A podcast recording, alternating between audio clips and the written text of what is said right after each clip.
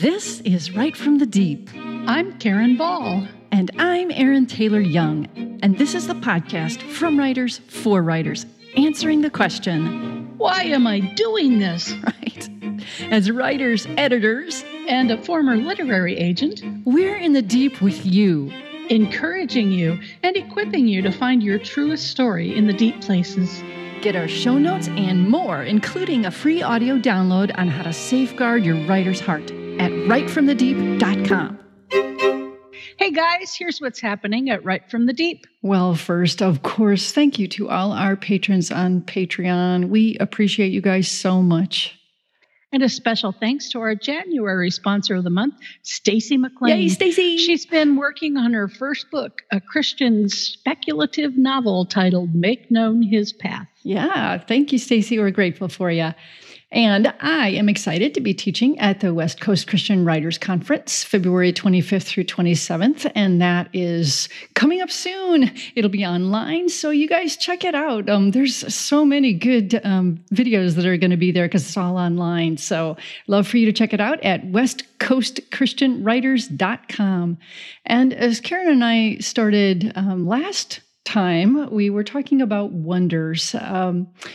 We wanted to encourage you guys to think about what God is doing in your life every day and the little things that He does. And I want to tell you about something that happened to me. I have always wanted to have a red maple in my yard. These are the kind that, like, you know, they turn flaming red in the fall. And I've tried to buy these and they always turn brown and not red. So it's just been one of those things. Well, we bought this house that we have now. We bought it in May, and I didn't really know for sure what kind of trees we were going to have, but lo and behold, you will not believe that in the fall in my front yard is a beautiful red flaming tree in the fall. And not just that, you guys, my whole street, it's like there's a red maple in everybody's front yard. And I just had to appreciate how God sometimes sneaks up on you with something that you just you never expected, you always kind of wished for, and it felt like an I love you surprise. So watch for those. Look and see what God does for you today. And now here's, here's the show. The show. Welcome, listeners, to the deep. We're excited to have you here, and we are excited to have a guest with us, Mary Yay! DeMuth. Yay! And Karen will introduce her.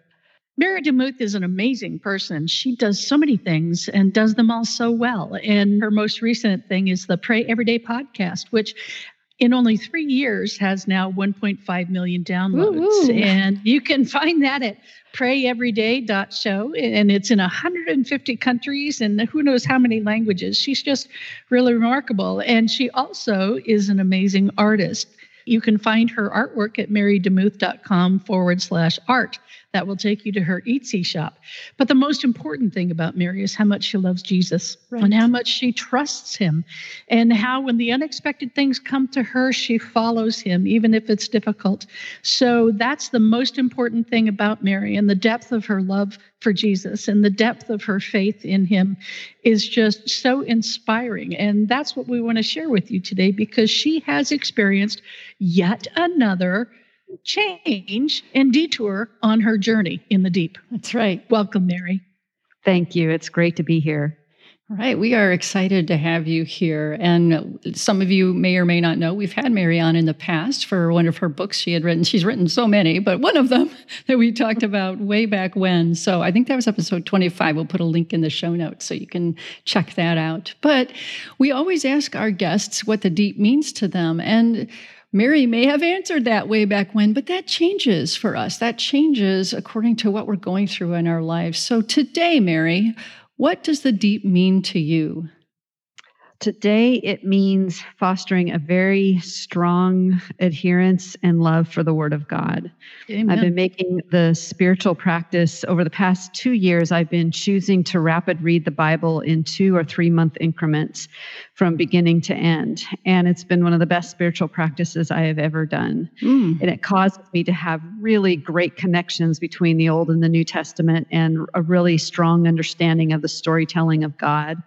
And so to be deep is to, to steep myself in the Word of God so that I know it well enough to be able to rattle it off at any moment and to recall it at any time. Wow. Wow, that's impressive. It is. That's how long did you say you've been rapid reading? Like how many times now do you think you've been you've done that? Um, I think probably eight to ten times uh, over the past year and a half to two years. Wow. Wow. That'll that'll get you a lot of insight. I love that. That's a great idea. Let's talk about just the most recent change that's happened in your life because we've talked about a few things and we want to we want to cover all of them. But this most recent thing that you are doing now after writing and doing all of these other things, training writers, you are now an agent. How did that happen? I don't know, but it just did. uh, well, um, it's interesting because uh, growing up, I never thought, oh, someday I want to be a literary agent. It was just, it's just been part of this journey that God has brought me on. And uh, this last fall, I uh, had to let go of my literary agent and was looking for a new one. And uh, during that time, my husband and I and our kid, our adult kids, were hiking in the mountains of Colorado. We climbed a 14er, which was crazy. Mm. But while we were doing that, and I lost an agent, he said, "You should become an agent." Mm. And of course, I told him I can't be my own agent, but that kind of stuck in my mind. Like, gosh, that sounds interesting. And I have been mentoring writers for decades. Like that is the moment I learned something, I would teach it. It's just kind of in my blood. And so I've been masterminding, I'm doing intensives, I've been training, coaching. I mean, I've just been doing it forever. Well, what an interesting way to use that skill set, but to mentor writers toward traditional publishing. And I have a lot of affection for traditional publishing, and I know it like the back of my hand. And I've been through the sanctification process that is publishing, yeah. um, which is all the sadness and all the joy and all the things thrown in. So I feel like I can be a really good, empathetic agent who understands both sides of the industry. Hmm. Wow.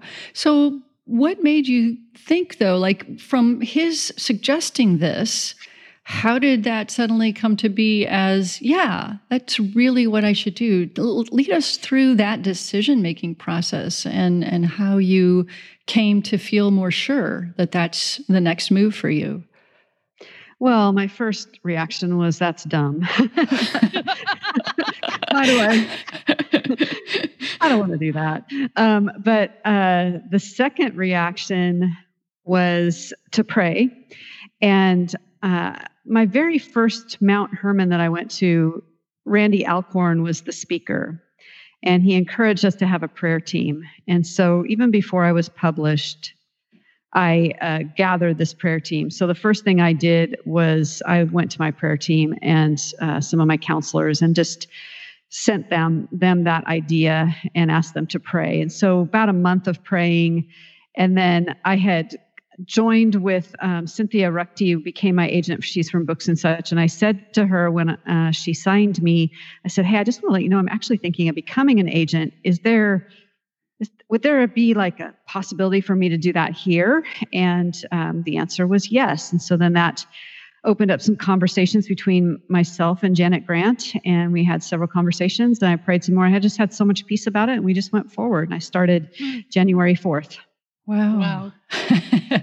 so that's just uh, as we're recording this, that's just a few days ago, really. That's yeah. so what has been your impression after all of one week on the job? oh my goodness. My impression is that a lot of writers who want to be traditionally published have not done their homework. Mm. They mm. don't understand what it takes. And they sadly, naively believe that if they have a good idea, that that is enough. Mm. And while that can be true, there can be good ideas with no platform, that can happen.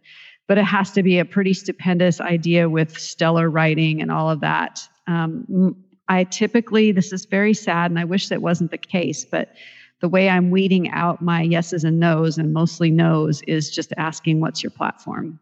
Hmm. And I'm taking mostly nonfiction, and so it matters more. If I were taking more fiction, I, that that number and that thing doesn't matter as much. But um, on nonfiction, if I'm going to take a project to a publisher, it's one of the first things they're going to ask. So it's got to be the first thing I ask too. Right. Right. Right. Yeah. Yeah, it's funny. My first month agenting with all the proposals that came to me, probably 98% of them were exactly what you say. They hadn't done their homework. I went to Steve Laube because when I was working as the managing editor for publishing houses, heading up fiction lines, I had readers who did the first pass read on proposals. I didn't have that as an agent. And so I went to Steve and I said, Who are these people and how do they keep finding me? Which, please, listeners, don't think that we're making fun of you. It's simply the fact that I had not realized, naively, I had not realized how many people just don't understand what's involved in seeking a traditional publishing contract. Right. So aside from platform, what what else would attract you, Mary, to working with a specific person? Because there may be lots of people who might meet some of those criteria. What what would sway you in one direction over the other? Well, I've had the privilege of working with authors for about 15 years now. And so, of course, one of the answers is relationship. Right. relationship really matters. If I know someone well and I know their writing and I know their heart and I know what they do to promote and I know all that already, I can take what they say at face value. So that helps, of course. The other thing is if it kind of hits a very strong pain point, uh, in the culture today, and we've got lots of pain points thanks to culture. And so um, I'm also looking for something to speak into what's going on in our world, and so that could trump, uh, to use you know a president's name, but that would trump some other things. That would um, maybe cancel out the need for a bigger platform if there's something theological to say. I'm also really, really interested in theologically sound voices, Mm. um, people who know their Bible very well. I have to be able to stand before God someday Mm-hmm. with the things that I champion and be able to say that this is good for the kingdom. Hmm. And if it's slipshod theology or it's, you know, playing loose and loosey goosey with the word of God, I, I don't care if it's going to make me a million dollars. I just flat out don't care. It, I would not Yeah. put it out there. Right. Right. That's that's integrity in what you're doing, and that's that's far too lacking in our world today. Right. What do you think now? Let, let's switch gears a little bit. And we led with this whole um, idea of your podcast, Pray Every Day. That surely was a change in from being a writer. Uh, so, how did that podcast come out? You know, it it um, launched three years ago in the midst of some pretty extreme spiritual warfare. So that always makes me realize that God's up to something when there's a bunch Yeah. of you know hoopla around it. Um, but I was actually launching the book Jesus Every Day, which is a 365 day devotional where it's like the opposite of Jesus calling. And Jesus calling, Jesus says stuff to you. In Jesus Every Day, you get a scripture and you pray that scripture back to God. So the, Hmm. it's a prayer that you say or that you read back to God. And I was meeting with my mastermind group. I have my own, you know, uh, author marketing mastermind group that I'm a part of. And uh, we were on our retreat, and I said, I, I want to think of something that would be creative to launch this book. And my friend Thomas Umstattd said, You should do a podcast where Mm. you read scripture and pray according to the scripture. And I was like, Wow, that's brilliant. It was not my idea, but that's how it came about. It started on February 1st, three years ago, and it's just that simple. It's about five minutes long. I'm reading through books of the Bible. Right now, I'm reading a chapter of Isaiah every day, and I read it and then I pray according to what I've read, and I pray for my audience. That's all it was. Wow. That's that's amazing. The word of God reaching out and touching people all over the world and that's that's exactly what we need. I'm I'm delighted that that it has had the reach and the success that it's had because it's the word of God. Mhm. So that's outstanding. I love That's using that's using social media the way it should be used. right. Yeah. Definitely. and, and actually, I love this, Mary, because this idea, the podcast, you were like, oh, first reaction, brilliant idea. And that moves forward. But the agent, you know, first reaction, dumb idea. But that still moved forward. I, mm-hmm. I mean, it's just to me, it's that when you go and you continue to explore, and when you see the path that God is putting you on, it, it, maybe some of us out there might have that same reaction. Oh, that's not that's not a good idea.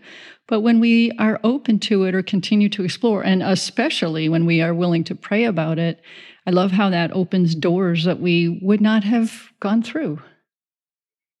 Yeah, I when when authors come to me and say, "Well, what's the best thing I can do for my career?" I always um, echo Randy Alcorn's advice: get yourself a prayer team. Yep. Uh, have them walk you through your entire career. I would not be where I am today without prayer. Right. Well, so let's talk about another change, or maybe it's just an addition. You've got this art shop. how how is this? Talk a little bit about how you can be a writer and still do all these other things, because I think some people feel maybe pigeonholed as the as if they can only write. But look at all these other things you're doing. Yeah, I, I think about you know some people are made renaissancey that way. Like that's just uh, to use it to coin a word. Um, and i'm that way. I, like I just that. i like that. I i just have a lot of interests. And if i had listened to folks way back at the beginning of my career i wouldn't be where i am today because i did write fiction and i wrote nonfiction and i wrote memoir and i wrote devotionals and you know i've i've done historical fiction i've done everything and I don't know why the Lord has allowed it, but it's been great. But in terms of the art, that was a fluke. And this is why I think it's really fun. So, about five or six, maybe seven years ago, I had a friend of mine that instead of not eating chocolate for Lent or whatever, he would create a piece of art every day. And I just loved that idea. So, for about three or four years during Lent, I would just create a piece of art every day. And sometimes, occasionally, I throw it up on social media, not often, but sometimes and I would send it to my newsletter list and and whatever. And I just started having all these people ask me for it. Hmm. And for years, I resisted. I was like, "That's dumb. There's no one knows that's dumb." I just, I'm super insecure about my art because I'm not insecure about my writing. I have been working on it for decades, and I'm very good at it, and I know that. And I'm not saying that to be prideful, but I have confidence in all of that work that I've done. But I haven't studied art and I haven't, I don't have any of those decades behind me. And so I'm super insecure. But finally, I just thought, well, I'll just throw a couple things up on this Etsy shop and see what happens. And uh, it's ended up being what helped me during the pandemic to make money. It was surprising. It's actually been very sweet. So yeah. And again, um, the thing that sells the most on that shop are 31 scripture cards. And that was an idea from my friend Susan C., who is a amazing um, author in in Austin. And uh, she said, you know, you really ought to make little cards of scripture with art on them. And I was like, that's cool. Mm. And she she was brilliant. And that so I guess one of the things I'll say is listen to your readers, listen to the people around you, listen to people who know you. They actually may see things in you that you don't see in yourself.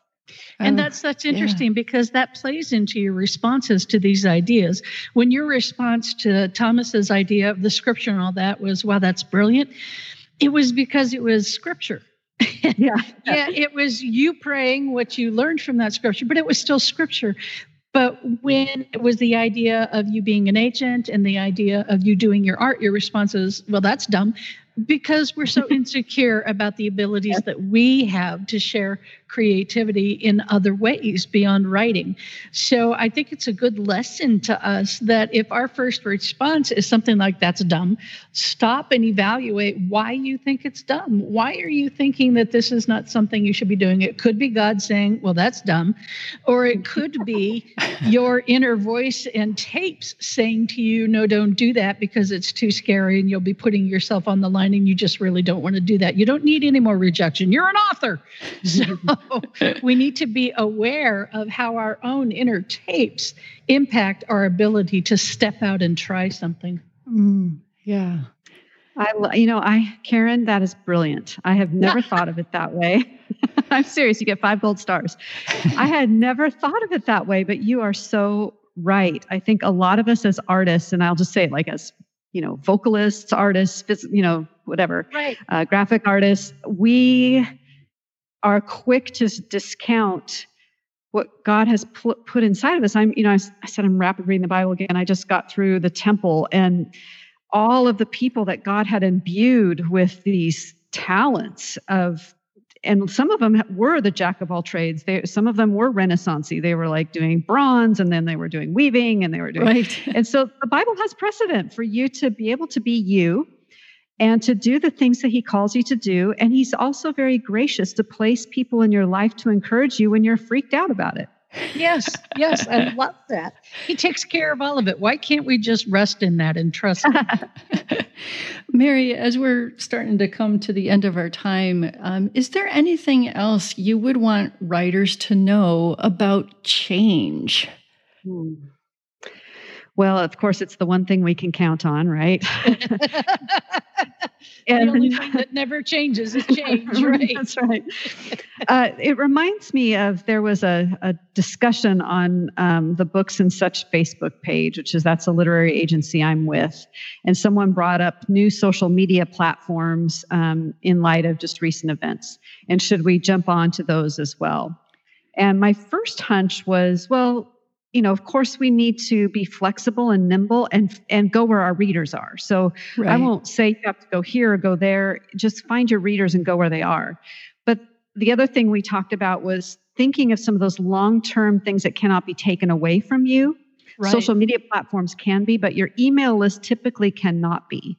Mm. And so um, my my thought is yes there's going to be change in the industry there's going to be change in our world but building your tribe on platforms that you own is really important. So, on your website, your email distribution list, those are things you own.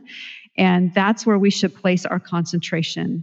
There are so many stressed out authors, they're spreading themselves thin.